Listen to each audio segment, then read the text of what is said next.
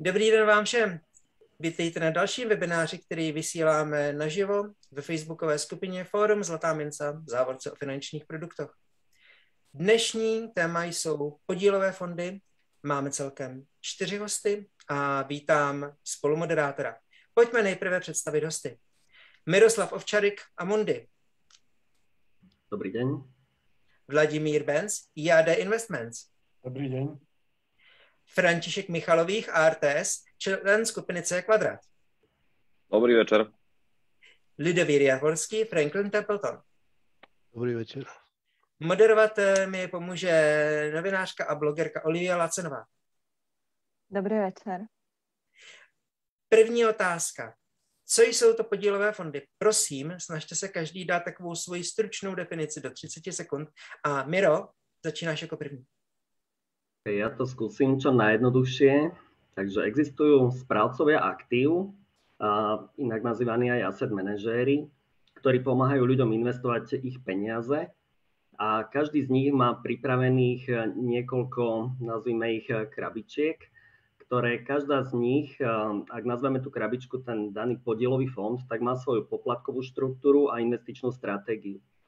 Takže tá investičná stratégia môže byť napríklad, že budem investovať tie peniaze do veľkých amerických firiem, ďalšia môže byť do veľkých európskych firiem, ďalšia môže byť, že do eurových dlhopisov a tak ďalej. A každý investor si vlastne musí zvoliť dve, urobiť dve rozhodnutia. Prvé, ktorému správcovi verím, komu zverím peniaze a do ktorej tej krabičky, do ktorého podielového fondu zainvestujem peniaze, tak na základe toho portfólio manažéri budú tie peniaze na tom finančnom trhu investovať. OK. Uh, František? Ja do toho skúsim doplniť, že um, aby som to neopakoval samozrejme, že správcovia sa snažia hlavne správovať tie peniaze čo najviac profesionálne práve pre uh, ľudí, ktorí, keďže sa bavíme primárne možno o retaili, uh, tak sa snažia zhodnocovať tie peniaze možno čo najprofesionálnejšie, možno bez emócií a, a hlavne tak, aby ľudia mali, mali určité pohodlie a vedeli, že tie peniaze sú v dobrých rukách. Mm-hmm. Ludovít? Podľa mňa veľmi jednoducho z pohľadu investora. Čiže ak som investor, tak hľadám jednoduchý nástroj na to, ako investovať. A práve podielový fond je ten najjednoduchší nástroj, pretože kúpim jeden fond, a ten už v sebe skrýva nejaké portfólio diverzifikované podľa typov, ako Miro spomínal, ale hlavne je to niečo, čo je manažované, je tam pridaná hodnota toho správcu. Čiže mám jedným nástrojom, kupujem portfólio cených papierov, ku ktorým by som sa ináč ani nemohol dostať, mám tam likviditu, mám tam odbornú starostlivosť a to je to, to najdôležitejšie z pohľadu investora. Jednoduchý, nástroj na investovanie. Jednoduchý nástroj. Dobře. Vladimír? No ja by som to možno trošku nacharakterizoval, ale skúsim z druhej strany, že podielový fond je vlastne produktom správcovskej spoločnosti a vytvára sa investíciami veľkého množstva investorov. Tí môžu byť aj z radov fyzických osôb, radov právnických osôb a z ich investícií vlastne tento produkt a tento fond vlastne vzniká.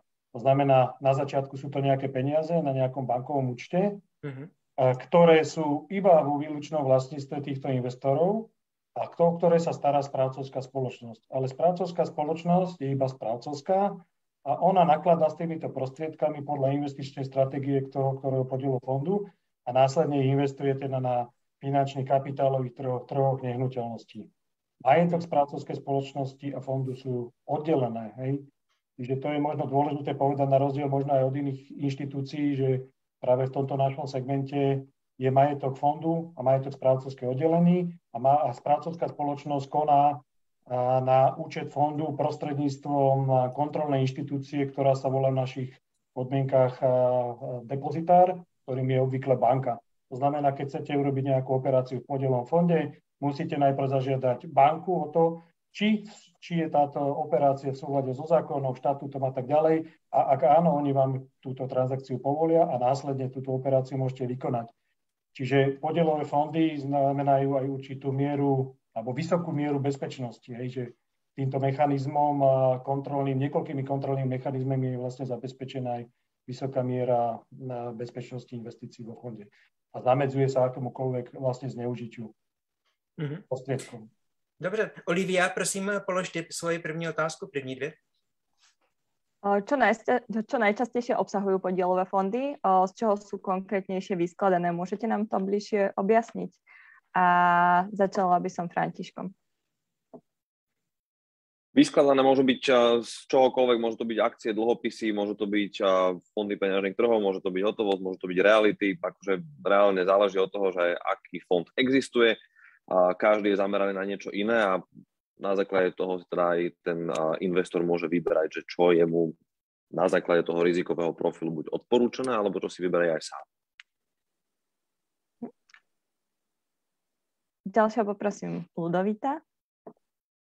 Tam asi veľmi nie je čo dodať. E, možno je dobre si uvedomiť, že správca má ešte popri tých cených papieroch, realitách a tak ďalej, čo všetko Fero spomínal, ešte aj určité nástroje na to, ako to portfólio ochráňovať z pohľadu výkyvu mien, pohybu dlhopisov, čiže sú tam rôzne inštrumenty, ktoré môžu tvoriť súčasť e, fondu, ale znova primárne sú to tie triedy aktív, ktoré Fero spomínal a podľa toho fondy delíme podľa tried aktív. Vladimír, chceš k tomu ešte niečo dodať? Myslím si, že tomu funkcie nedá čo dodať. Môžeme len povedať, že sú my... čisto nejaké produktové, či už dlhopisové, akciové, a neviem, nehnuteľnosti a komoditné a neviem aké. A potom sú fondy, ktoré sú ešte môžu byť že zmiešané, hej. Čiže z každého rohu trošku a podľa toho, toho čo ho má viac, možno, možno to je jeho nejaká bližšia charakteristika. Mm-hmm. A ešte fondy fondov. A fondy fondov, samozrejme, áno. Nie sú skladané, podkladané z iných fondov. Tak. Tým som mal začať, ne? Piro, teba k tomu ešte niečo napadá, alebo už povedali všetko? Možno, možno jeden detail. Sú tam hlavne aktíva, ktoré sa vedia oceniť každý deň, podľa možnosti, aby sa vedela každý deň vlastne vyhodnotiť aktuálna hodnota majetku, ktorú ten investor si potom môže pozrieť na stránke toho, toho správcu alebo toho daného podielového fondu. Takže aj to je dôležité, aby sa s tými aktívami dalo reálne obchodovať, aby sa dali oceniť a na základe toho určiť, že ako si ten daný investor stojí. Ďakujem. Ďalšiu otázku sa ešte spýtam, aké približne ročné výnosy je možné v súčasnej dobe očakávať? Poprosím prvého tentokrát Vladimíra. Tak to samozrejme záleží, ak sa bavíme o jednoproduktových fondoch, je to rôzne podľa toho zamerania. Ak sa bavíme o nejakých peňažných fondoch dneska, tak tie výnosy sú naozaj nízke, možno do 0,5%, to som asi prehnal. A čo sa týka dlhopisových, povedzme, že sme niekde na úrovni 2%. A akciových dnešných časoch pomerne, pomerne vysoko išli trhy hore, čiže naozaj tí investori mohli dosiahnuť aj 10% aj viac, hlavne po prepade minulého roka v dôsledku koronakrízy. Čo sa týka realitných fondov, tá sú tie výnosy povedzme nižšie, niekde na úrovni 3 až 5% ale sú zase, povedal by som, vyrovnanejšie. A potom samozrejme sú tu ostatné fondy, ktoré keď sú zmiešané z týchto aktív, tak tých, tieto výnosy tu niekde oscilujú medzi týmito hranicami, ktoré som zhruba vymedzil povedzme od 0 pri tých peňažných do 10-15 pri akciových.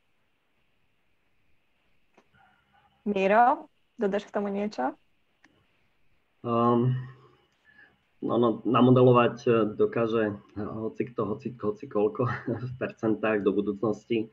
Ak vychádzame z nejakých minulých výkonností, tak môže to byť vlastne blízke tomu, čo spomínal Vlado. Aktuálne sa dá povedať, že, že sme, žijeme takú trošku divnú dobu, že konzervatívny investor, ktorý bol niekedy zvyknutý na to, že získaval v podstate prakticky bez rizika alebo s malým rizikom 3, 4, 5% tak teraz získava nulu alebo, alebo malý zápor alebo len malú kladnú uh, hodnotu. Ak chce získať nejaký, nejaký výnos, potrebuje ísť do trošku rizikovejších aktív, to znamená trošku rizikovejšie dlhopisy. Tam ten výnos môže byť niekde 2, 3, 4% naozaj hovorím veľmi orientačne. Pri tých akciách ja by som bol taký opatrnejší trošku a, a historicky tie výnosy sú možno niekde medzi 8-10 percentami, ale možno skôr by som sa hýbal tak medzi 6 až 8% ten potenciál na akciových trhoch. Tie zmiešané už potom len závisí, aký mix týchto dvoch hlavných aktív namiešame do toho fondu. Tak dá sa povedať, že zmenila ten pohľad dosť aj pandémia, ak sa môžeme ešte spýtať k tomu. Alebo cítite vy, vy nejakú zmenu po tej pandémii v tejto oblasti? Ani pandémia, skôr možno finančná kríza, ktorá vlastne motivovala centrálne banky znížiť základné úrokové sadzby z tých povedzme 3, 3 4, 5% niekde na nulu, dokonca, dokonca do mínusu. A to v podstate ovplyvnilo komplet celý finančný trh aj trh dlhopisov, aj trh akcií, aj trh nehnuteľnosti, prakticky všetkých aktív. Takže asi, asi to má korene niekde vo finančnej kríze. Ďakujem. Ľudovit, čo by si k tomu dodal ešte ty? Tvoj pohľad na vec? Ak, ak som teda investor a pozerám sa do, do budúcna, samozrejme dá sa odhadnúť, dá sa povedať, ak, alebo otázka môže byť, aký výnos bude tento rok, na budúci rok.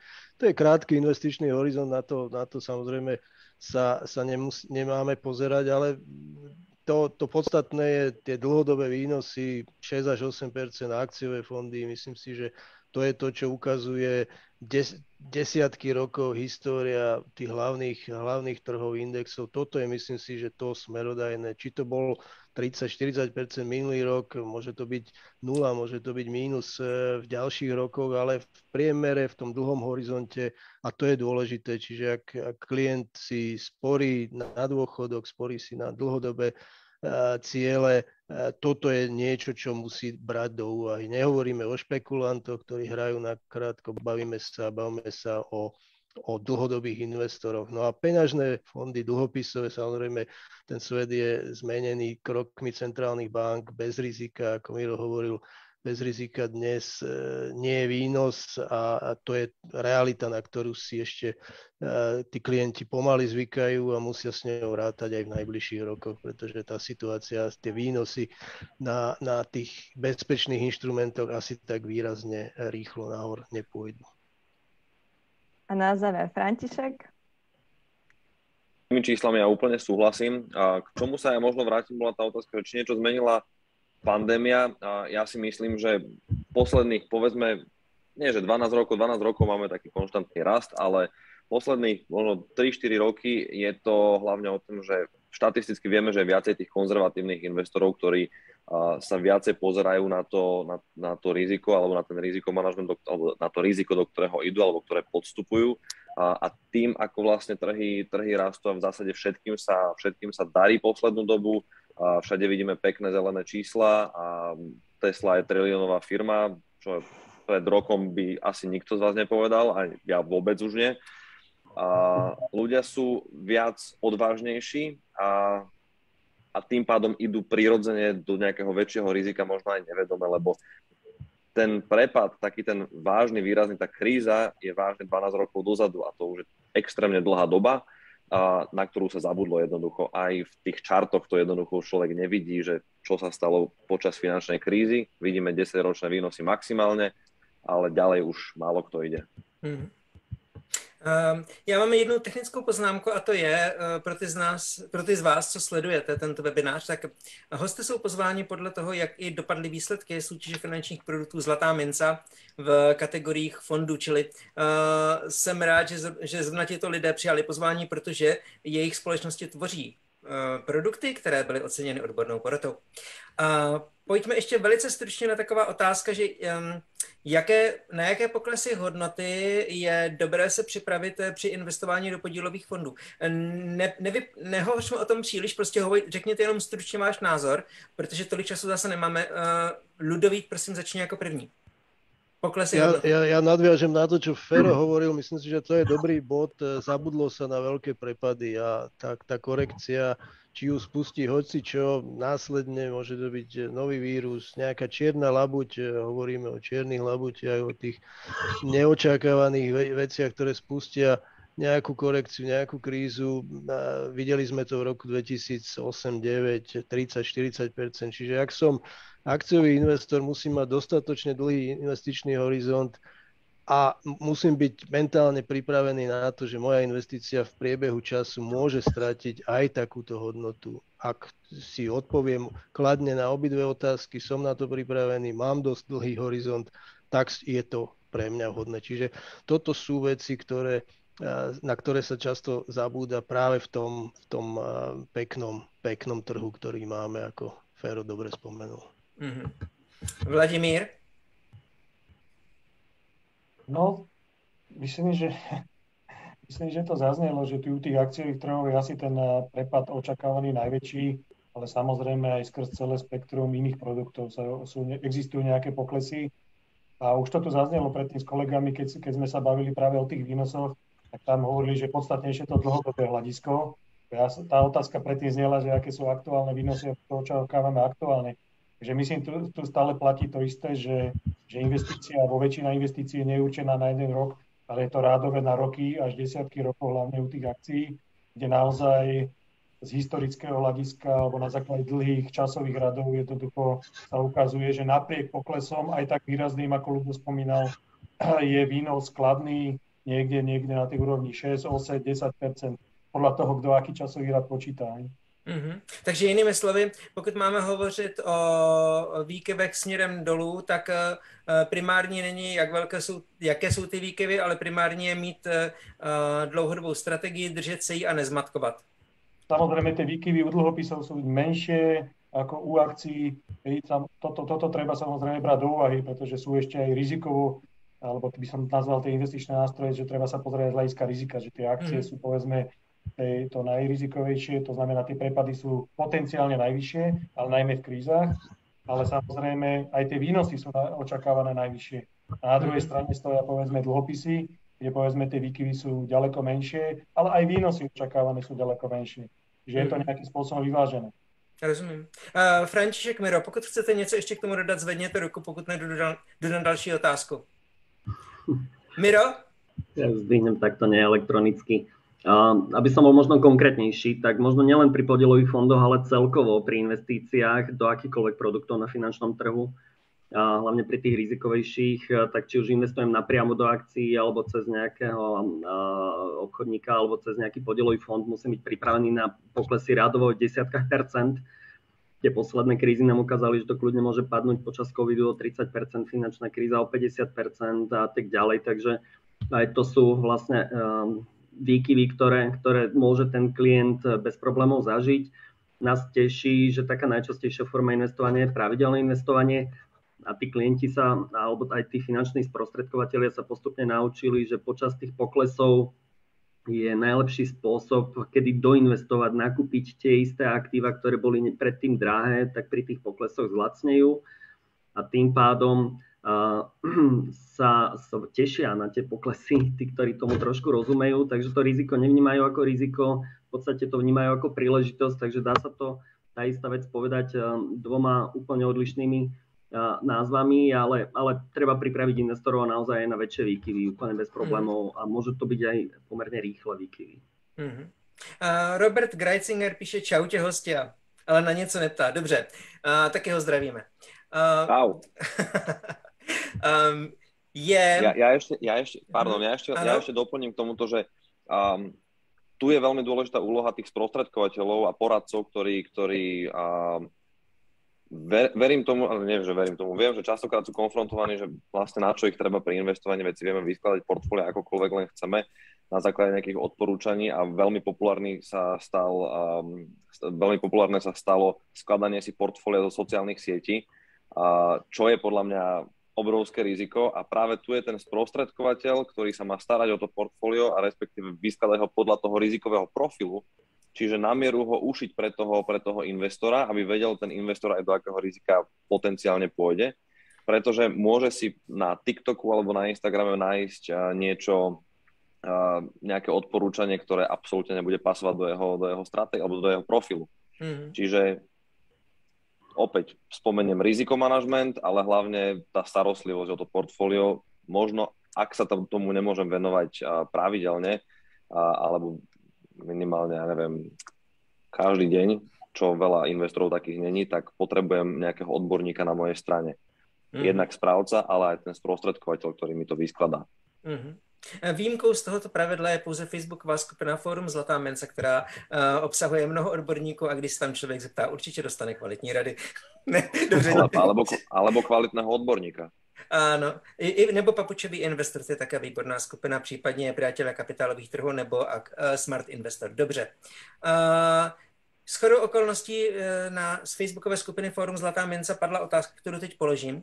Existují na Slovensku dostupné podílové fondy, které pravidelně dlouhodobě překonávají index?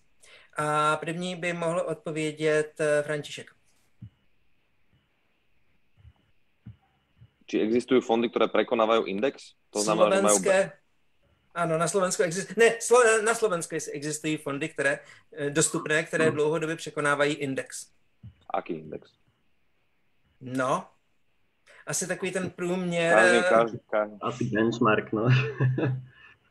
Nespecifikovaný. Um, sú, sú obdobia, keď áno, sú obdobia, keď nie. Mm-hmm. Dobře, kdo chcete odpovědět na tuto otázku, dobrovolně zvedněte ruku. Miro? Ja som, ja som kľudne odpovedal presne ako spomínal Fero, že ono sa to nedá prekonať každý deň. Uh, v podstate uh, určite sú, aby som teda odpovedal konkrétne klientovi alebo tomu, uh, čo písal túto otázku, sú takéto fondy. Uh, asi nie na každodennej báze, ale keď si pozrieme nejakú dlhodobejšiu históriu tých fondov a porovnáme si povedzme od vzniku Máme jeden fond, který je najstarší fond. Funguje Můžete 90... jmenovat. V případě této, této odpovědi ja, můžete ne, zmínit fondy konkrétně.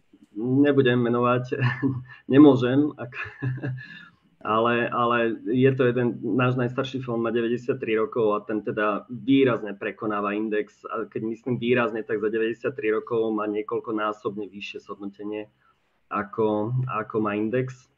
Samozrejme posledné roky alebo nejakú časť v minulosti za tým indexom zaostával. Zase zoberieme si, podľa akého investičného obdobia to ideme hodnotiť. A sú samozrejme aj ďalšie fondy, ktoré, ktoré bez problémov alebo vedia, vedia na určitom horizonte prekonávať benchmark. Asi to nie je také, že, že vždy na všetkých periódach, ale určite sa takéto fondy nájdu. Mm-hmm. Ludovít?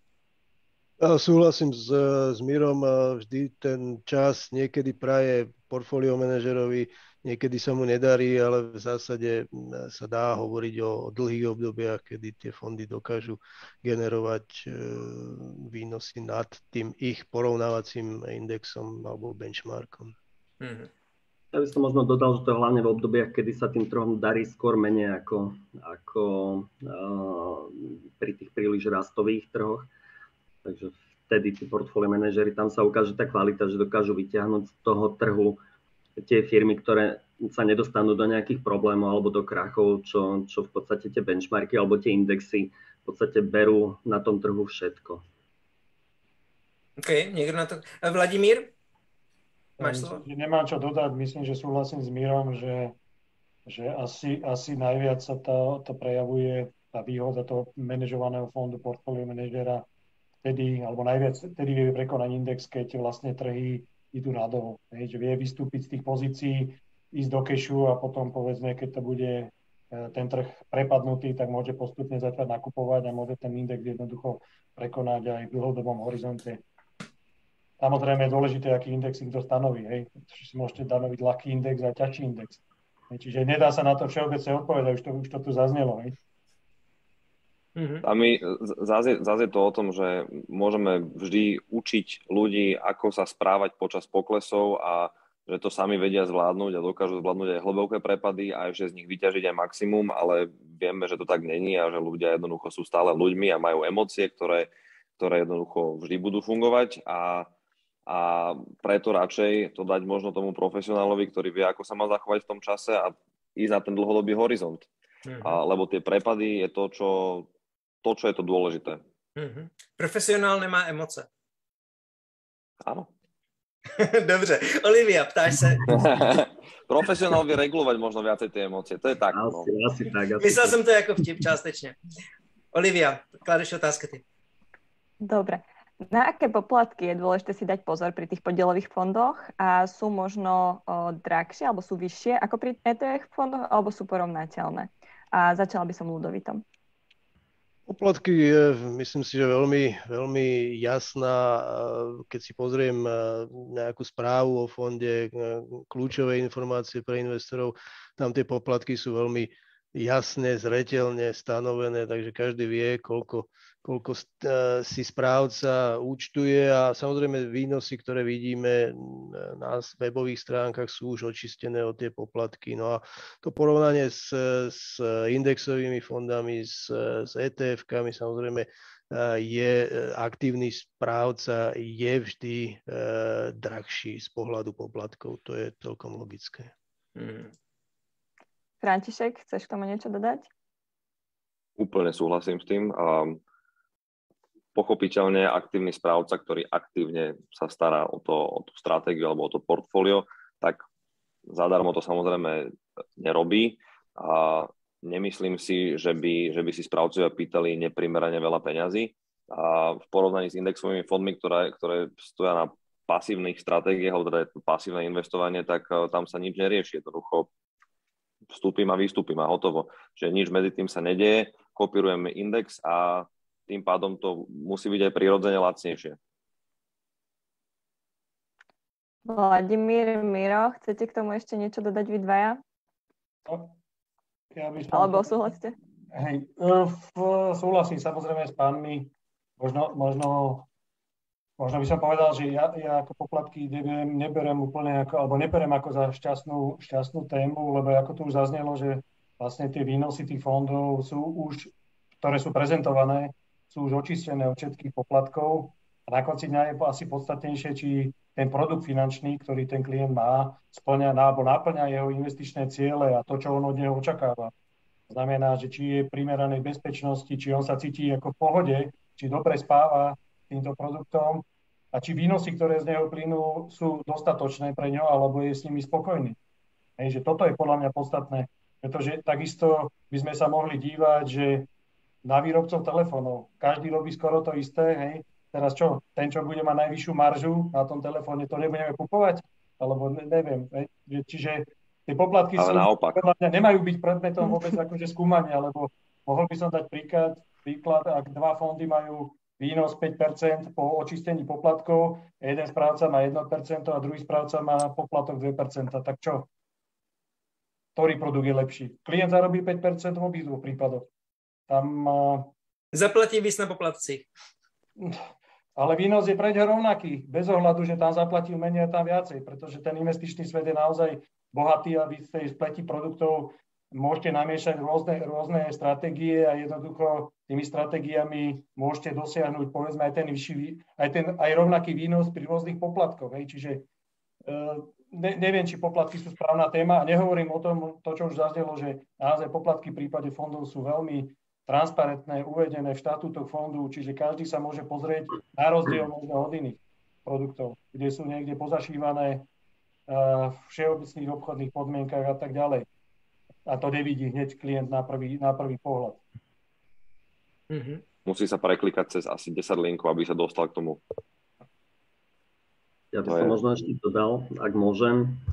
Uh, my sme správca, ktorí vieme ponúknuť aj jedno, aj druhé, ale možno by som nastavil to, že, že tu existuje nejaký mýtus, že, že etf sú lacné. V princípe áno, ak si klient kúpi, ide na burzu a naozaj si reálne kúpi priamo od nejakého brokera, veľmi lacného si kúpi etf tak vtedy je to etf lacné.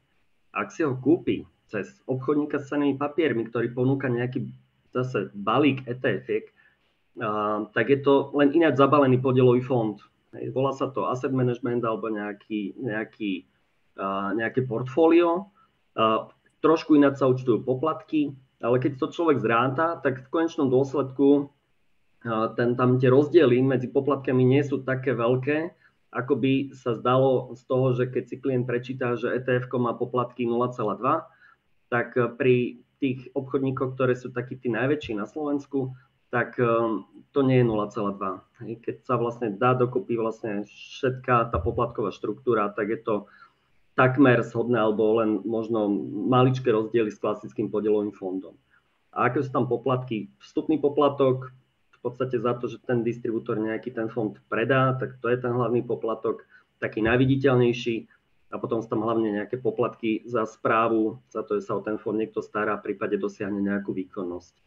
Takže tak, ako už spomínali kolegovia, tak tie poplatky sú jasne transparentne dané, klient sa k ním dostane a vie si ich prečítať. Ja by som hneď ďalej nadviazala. O, približte nám, ako si správne vybrať ten podielový fond, na čo si dať pozor. A prvý by mohol začať Vladimír. Ako si správne, no vybrať podielový fond, Väčšina asi podielových fondov sa kupuje mm, spôsobom, že jednoducho klienta navštívi profesionálny prostredkovateľ finančných služieb, ktorý mu tento produkt poskytne, alebo teda ktorý, ktorý predáva viacero produktov a na základe nejakého vyplneného dotazníka s klientom zistí jeho investičný, investičný profil a nakoniec mu nejaký fond doporučí.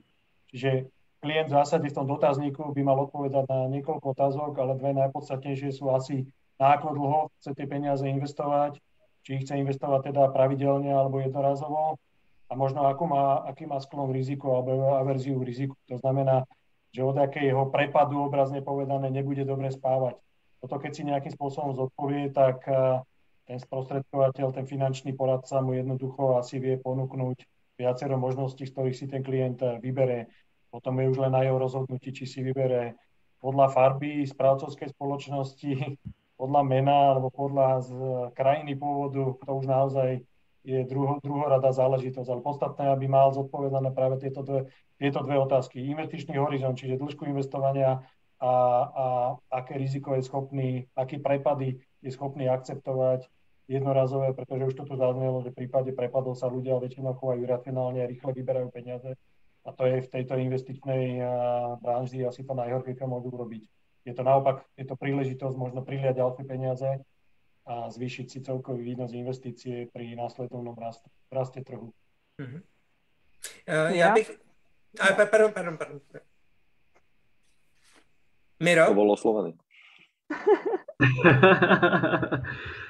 ja by som, ja súhlasím s Vladom, dodal by som možno ešte, hlavne podľa toho, čomu verí on ako osoba. Hej. To znamená, niekedy ten klient má trošku jasnejšiu predstavu, niekedy má trošku nejasnejšiu predstavu, ale, ale dá sa to tými otázkami trošku prezistiť. To znamená, že či verí tomu, že chcem nejakú firmu vlastniť, tým pádom idem do akciových fondov, chcem vlastniť nejaké americké firmy, lebo si kupujem ich produkty a poznám tie značky, tak si kúpim taký fond alebo mi to jedno a radšej možno by som nechcel vlastne radšej len požičať, tak vtedy si môže zobrať dlhopisový fond, lebo dlhopisové sú v podstate o tom, že niekomu požičiavam peniaze, ktoré mi vráti za nejaký úrok, alebo nejaký mix. Takže v podstate hlavne niekto, niekto verí nejakým témam. Sú fondy, ktoré sú zamerané povedzme na to, že, že nám starne obyvateľstvo. Sú fondy, ktoré sú zamerané na to, že, že ja neviem, tu máme nejaké prevratné zmeny alebo rôzne ďalšie témy.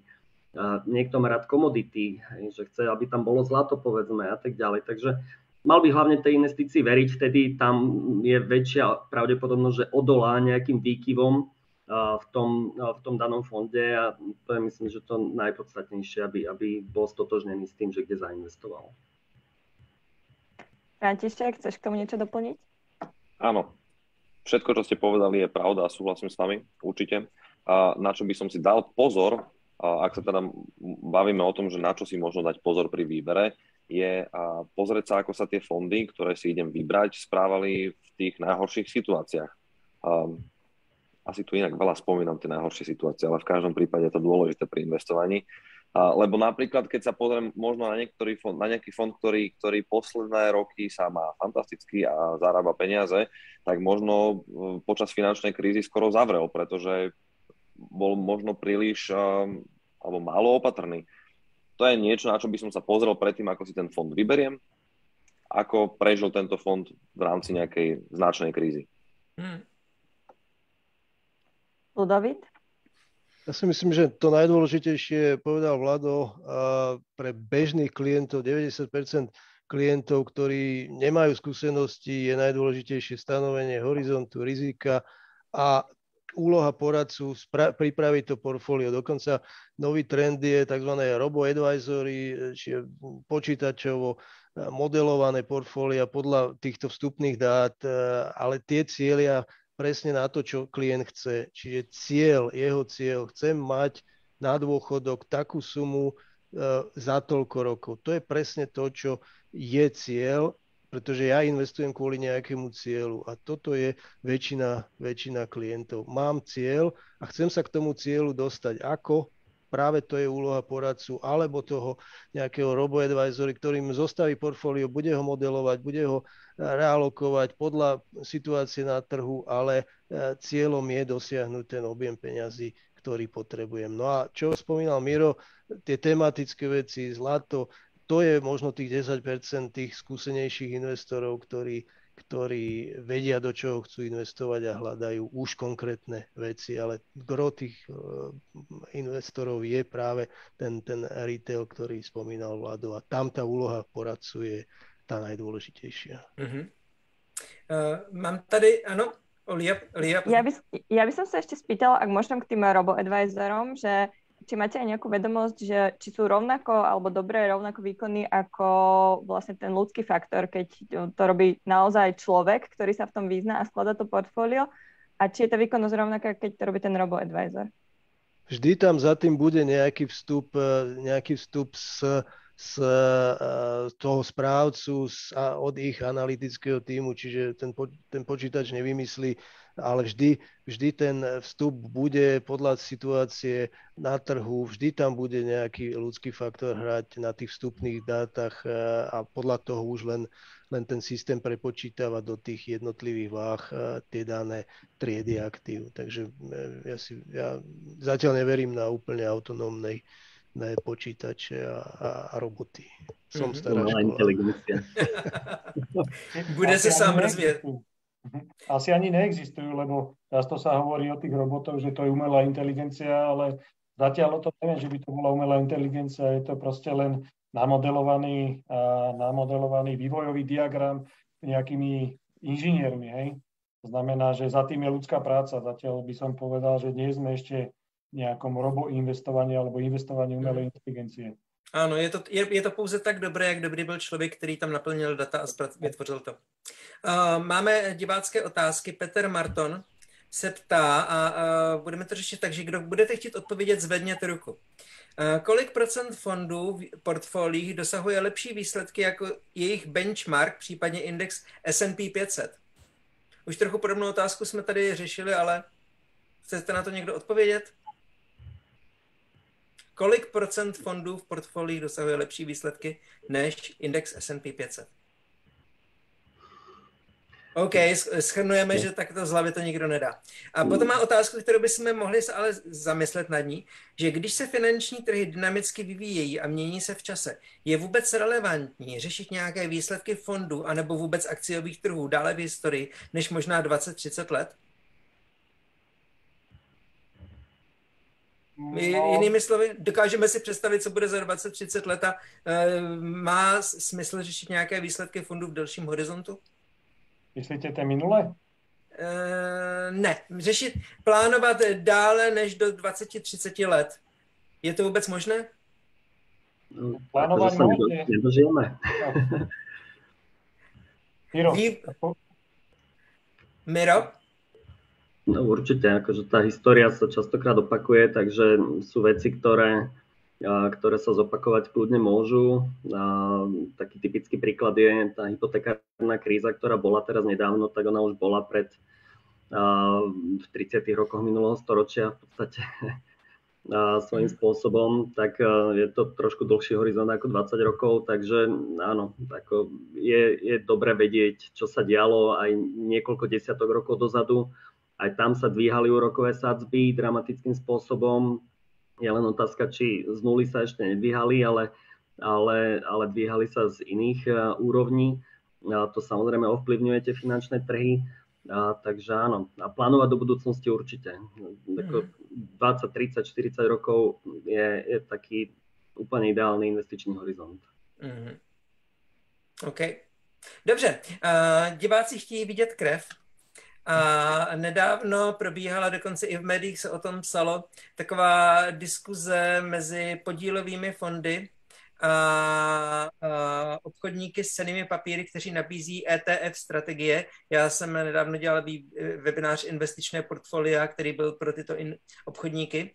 Uh, oni vlastně, když se řešilo, kolik uh, takovéto um, investiční portfolio, takovéto investiční balíčky už připravené pro klienta a nastavené, jaký, uh, jakou můžou mít výkonnost, tak uh, se to pohybovalo 5 až 10 uh, pokud to bylo aktivní a a prostě pokud se jednalo o dluhopisy, tak to se řešilo mezi tak dvěma až čtyřmi procenty. Otázka zní, jak vlastně si vedou podílové fondy v konkurenci s produkty takovýchto společností. První by mohl začít odpovídat František. Um, ja to považujem ako iný typ produktu v prvom mm. rade. A pokiaľ sa bavíme o indexových fondoch alebo etf teda, tak etf sú výborný nástroj a určite ich treba z môjho pohľadu skombinovať s niečím. A my napríklad aj a myslím, že aj viacerí tu účastní a poskytujeme, poskytujeme takisto ETF stratégie, ktoré sú jednoducho v rámci našich spoločností ako produkt. Čiže, čiže ja napríklad tú krv nepotrebujem vidieť, pretože nie som, nie som hater etf som ich fanúšikom, akurát nie som za to, aby boli 100%. Mm-hmm. Ludovít? Možno, možno je dobre sa zamyslieť e, nad tými hlavnými výhodami a nevýhodami jednotlivých, či sú to aktívne riadené fondy alebo pasívne fondy, nazvíme ich e, indexové, ETF, hoci ako ich nazveme. A v podstate, v podstate obidva tie typ, alebo t- obidva typy tých produktov majú miesto v portfóliu a na tie, na tie vyspelé trhy je ETF, indexový fond, výborný nástroj. S tým, s tým sa nedá, nedá polemizovať. Možno je dobré sa pozrieť skutočne na tú nákladovosť. Miro to asi myslím si, že veľmi, veľmi dobre načrtol, čiže ak si kupujeme ETF priamo od obchodníka burzového, koľko ma to stojí pri nejakom mixe, kde si ešte niekto účtuje navyše za, za, konce, za zostavenie toho mixu, to je dobre si uvedomiť. Ale eh, čo je, čo je slabinou etf alebo indexového fondu je možno viditeľné na menej vyspelých trhoch, pretože tie, tie etf sú štandardne uh, založené na indexoch, ktoré sú uh, založené na, alebo jednotlivé podiely spoločnosti v indexe sú na základe ich trhovej kapitalizácie, čiže počet akcií krát cena. A práve, práve tá, tých najväčších, tých málo vyspelých trhoch je často tá koncentrácia veľmi výrazná do tých veľkých titulov, ktoré sú veľké, ktoré sú možno šťastí predrážené a, a všetci kupujú to samé. Čiže ja si kúpim ETF na emerging markets, Eh, kde v indexe je zastúpených pár veľkých krajín a v rámci tých veľkých krajín pár veľkých spoločností. Ja mám pocit, že som eh, perfektne diverzifikovaný, ale pritom som koncentrovaný, pretože tie indexy sami o sebe sú koncentrované. Eh, takže ak chcem skutočne na tých menej vyspelých trhoch dosiahnuť určitú vyššiu diverzifikáciu, nájsť tituly, ktoré nie sú v tých indexoch, tá, práve tam je výhoda tých, tých aktívne riadených fondov. Navyše, ak, ak správcovia sú v tých regiónoch zastúpení, majú tam svojich analytikov na mieste, to je znova tá pridaná hodnota. Čiže toto je, myslím si, že podstatné a navyše ďalšia otá- nevýhoda etf už sa to tu spomenulo pri tých prepadoch, veziem sa s trhom, kúpim trh, idem s trhom, čiže s indexom hore aj dole ale tá, tá pridaná hodnota aktívneho správcu je práve v časoch toho poklesu. Čiže ak e, dochádza k poklesu, všetci predávajú všetko, čiže tie indexy idú dole, ale aktívny správca má šancu to portfólio nejakým spôsobom zaistiť, či sa presunúť do hotovosti, časť portfólia odpredať. E, a toto je tá, tá veľká výhoda aktívne riadených fondov. Čiže nie len v tom raste, musíme sa pozerať aj na tom poklese. A to je práve to, čo si myslím, že je najdôležitejšie. Oba inštrumenty majú svoje plus aj mínus. Mm-hmm. Takže si vlastně myslíš jiným, jednou větou, uh, podílové fondy ETF mají vedle sebe prostor v rámci diversifikace portfólia? Určite áno, pretože aj všetci títo veľkí správcovia, my, my vrátane ponúkame aj aktívne riadené fondy, aj ETF. Dokonca, ak teda ešte mám uh, kúšti, uh, kúsok priestoru veľmi veľmi novým alebo nejakú reakciu na to, že na jednej strane sú lacné riešenia, na druhej strane aktívne fondy. Vznikli fondy, ktoré nazývame tzv. smart, beta, smart beta.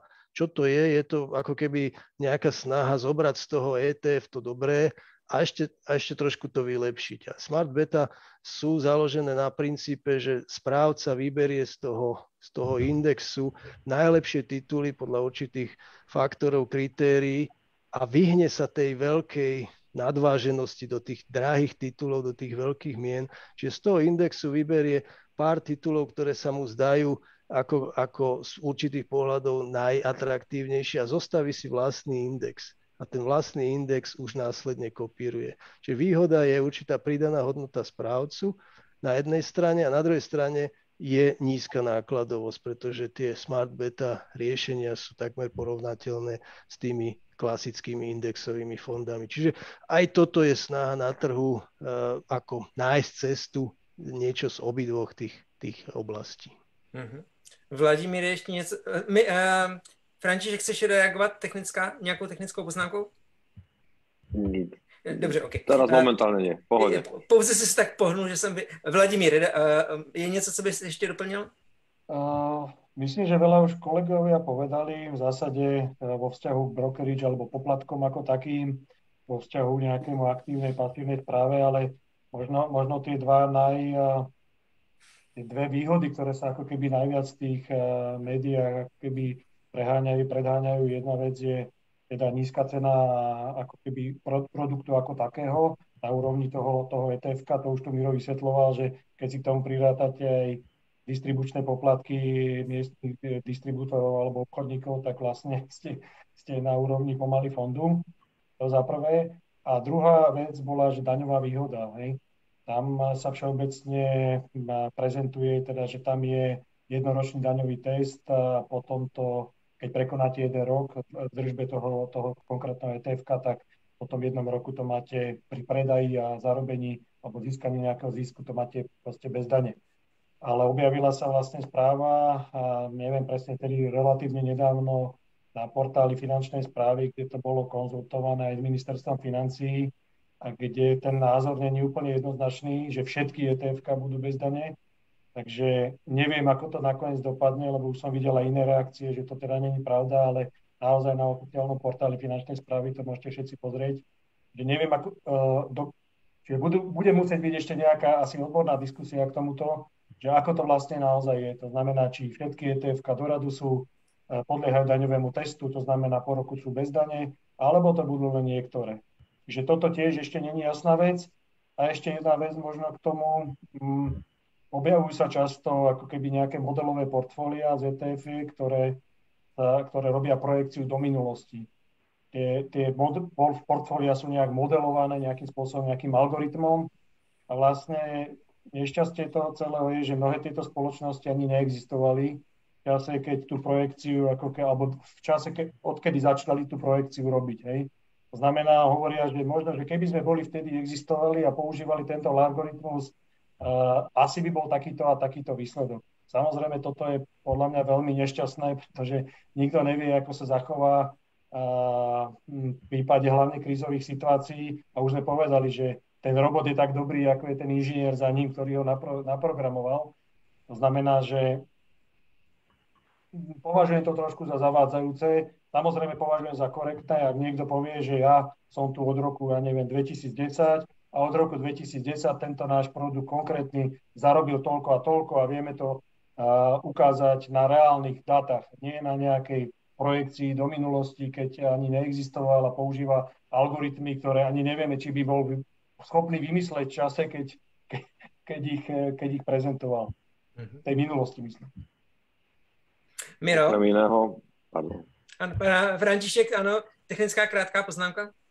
Pohode, že okrem, okrem, okrem iného um, každý si vie tú, tú svoju projekciu alebo ten backtest urobiť alebo prikl- prikrášliť vo svoj vlastný prospech. To nie je vôbec náročná záležitosť, takže um, je to také menej objektívne, by som to nazval. To je moja technická poznámka. Mm-hmm. Miro, eh, já bych jenom okamžik. Takže posledních 10 minut. Miro? Oh. Ja sa pokúsim byť, byť stručný ešte k tým etf respektíve možno jednou vetou na tú otázku od pána Martona, ktorú položil, že koľko percent e, fondov prekoná index. Percento neviem, to by sme sa museli baviť znova o tom, že aký horizont, aký trh a tak ďalej. Určite nejaké percento je. Na rozdiel od ETF, ktoré žiadne neprekoná ten index, čiže je tam určite nejaké percento. A to hovorím s vedomím, že máme naozaj aj jedno, aj druhé riešenie a um, nesnažíme sa tu bojovať proti tomu, že niekto ponúka ETF, niekto klasické fondy. Naozaj všetci, ako sme tu, si myslím, že môžem povedať, že, že sme za to, aby investori si vybrali nejaký nástroj a, a investovali, zabezpečili si tú budúcnosť tak, aby sa im tie peniaze zhodnocovali. A, a možno len treba zobrať to, čo už uh, spomínal, myslím, Vlado, že ak nejaká dvoj-trojročná firma si zoberie nejakú históriu a, a namodeluje si 10 rokov dozadu, a, že ako by sa správala na tom trhu, je to také celkom a, vtipné. No. Tak a, treba zobrať reálne to, čo tie portfólia a fondy ukázali a na základe toho samozrejme minulá výkonnosť negarantuje výkonnosť budúcu, ale, ale niečo môže povedať o tom, že aký je ten správca, čo dokáže a či má zmysel tomu správcovi veriť a dať mu možno o niečo vyšší poplatok, alebo si zvoliť to lacné riešenie alebo lacnejšie riešenie vo forme etf Mm-hmm. Olivia, kladeš otázky ty? A máš uh, eh, 8 minút i s nejakým záverem? Tak ja skúsim tak vtesnať dve veci, ak by som mohla. Jedna je uh, zdanenie podielových fondov. Uh, poviete nám k tomu niečo viac, čo by podľa vás klienti mali o tom zdanení vedieť. A ešte by som nadviazala na ten eh, časový test pri ETF. A tam znie moja otázka, či môžeme niečo také očakávať aj pri podielových fondoch. A poprosím Františka, aby začal. Nie som daňový poradca, um, takže neviem sa k tomu plnohodnotne vyjadriť a, a tým pádom ani nechcem, ale jediné, čo môžem povedať je, že um, napríklad špekuluje sa tu špekuluje sa tu o tom, že, že fondy, ktoré, ktoré kotujú na zahraničných burzách, tak um, tiež spadajú do tej kategórie. A čo by som ja veľmi prijal, aby to bolo, aby to bolo zárovno. Čiže buď, aby mali všetci tú výhodu, alebo aby všetci boli v tej, no teraz to nazvieme, že nevýhode. Um, pretože častokrát je to o tom, že vyberáme si tú lacnejšiu alternatívu a to pri investovaní není úplne najšťastnejšie riešenie, lebo tam zabudáme potom práve na ten, na ten rizikový profil, zabudáme na tie naše preferencie ako investori a, a ideme po tej cene. A ako sa hovorí, z bodu A do bodu B nás odniesie každé jedno auto. Otázka je, že ako veľmi bezpečné je to auto, či je pohodlné um, a možno aj tá história tej danej firmy nám hovorí o tom, že dobre, keď sa mi niečo stane v tomto aute, tak bude tam kvalitný servis a niekto sa o mňa postará. A nie, že pôjdem si kupovať rovno nové auto. Jak dlho, to auto vydrží? jak dlho to auto vydrží? Tak. Okrem iného, no jasné. Takže asi toľko. Miro, poprosím ťa pokračuj, čo by si ešte dodal ty k tejto téme? Um, ja nebudem hovoriť, ako sa to má zdaňovať, ja len dúfam a nadviažem na Fera, že, že dúfam, že to bude raz zrovnoprávnené a pre všetky investície rovnaké. Uh, nevidím absolútne, ja osobne nevidím žiaden dôvod, prečo by sa mala nejaká investícia preferovať alebo nepreferovať a potom tí klienti naozaj sa rozhodujú na základe aktuálneho stavu zdaňovania. Keď zdaňovať budú možno o 10-15 rokov, to zdaňovanie bude úplne iné. Je veľmi pravdepodobné, že bude iné. Ja dúfam, že bude rovnaké pre klasické fondy a pre etf Ja mám len prozbu, aby tí, ktorí budú nastavovať ten daňový systém a ten daňový režim, aby to zdaňovanie bolo fakt jednoduché ale možno taký príklad, ak niekto investuje 15-20 rokov do nejakého portfólia, povedzme 5 fondov, tak za ten čas uh, už zainvestoval povedzme v slovenských korunách, to sa preklopilo potom uh, do eur, medzi tým sa nejaké fondy mohli premenovať, zlúčiť, nejakého správcu kúpil iný správca, to je konkrétne hovorím o našom konkrétnom príklade. Takže robiť daňové priznanie z 50 strán možno transakcií, ktoré, ktoré sú naozaj také, že, že človek musí hľadať, že tá, tá moja prvá investícia 500 korún sa premenila potom na eurá, tam sa to potom prehodilo do iného fondu a koľko podielov na konci som teda kúpil a koľko predal a ako mám z toho zaplatiť daň. Nie je to veľmi efektívne ani pre toho človeka, ani pre daňový úrad na, na kontrolu. Takže možno by sme privítali nejaký časový test, povedzme kľudne aj 5 rokov na všetky investície rovnako, aby to, čo bolo za nejaké kratšie horizonty a ľahko dohľadateľné, ľahko vyratateľné, nech sa z toho daň zaplatí a nech sa podporuje dlhodobé investovanie. Vladimír? No, ani neviem, čo by som dodal. Ja si to viem, ako sa spravujú fondy, ale teda respektíve zdaňujú fondy, ale tiež nie som daňový poradca, ale mám za to, že to asi všetko zaznelo a najmä to asi, že dneska aj z hľadiska zdaňovania a spôsobu výberu tých daní nie je vlastne všetky investície, dokonca ani medzi podielovými fondami rovnaké. Akože ak by som si tiež niečo želal, tak je nech je tá úroveň toho zdaňovania a spôsobu vyberania jednoduchá pre všetkých rovnaká a pre všetky investície. Mm-hmm. To je, by si... asi veľmi podstatné, lebo, Sa...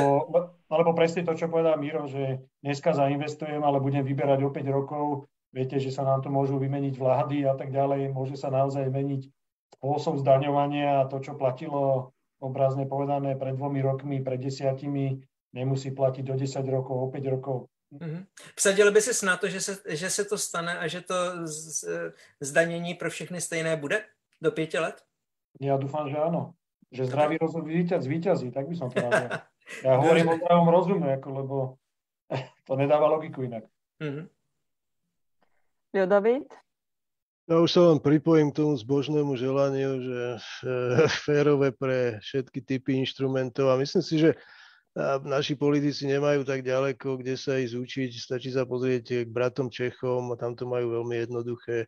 Po troch rokoch všetky inštrumenty sú, sú alebo ten tri, trojročný časový test e, veľmi jednoduchý a myslím si, že dobrý systém, pretože podporuje jednak tú dlhodobú, dlhodobejšiu investičnú stratégiu. Takže to je, myslím si, veľmi jednoduchý model, ktorý by sme uvítali aj u nás. Mm-hmm. Ďakujeme. Dobře, to ano, i já děkuji. V podstatě zvládli jsme všechno, co jsme chtěli zvládnout a vyšli jsme se do časového testu, tedy do, do jedné hodiny. Uh, děkuji vám, kteří jste se zúčastnili, takže jmenovitě Miro Ovčarik. Ďakujem, pekný večer ešte. Ludovít Javorský. Ďakujem za pozornosť, pekný večer. František Michalovič. Ďakujem, pekný večer.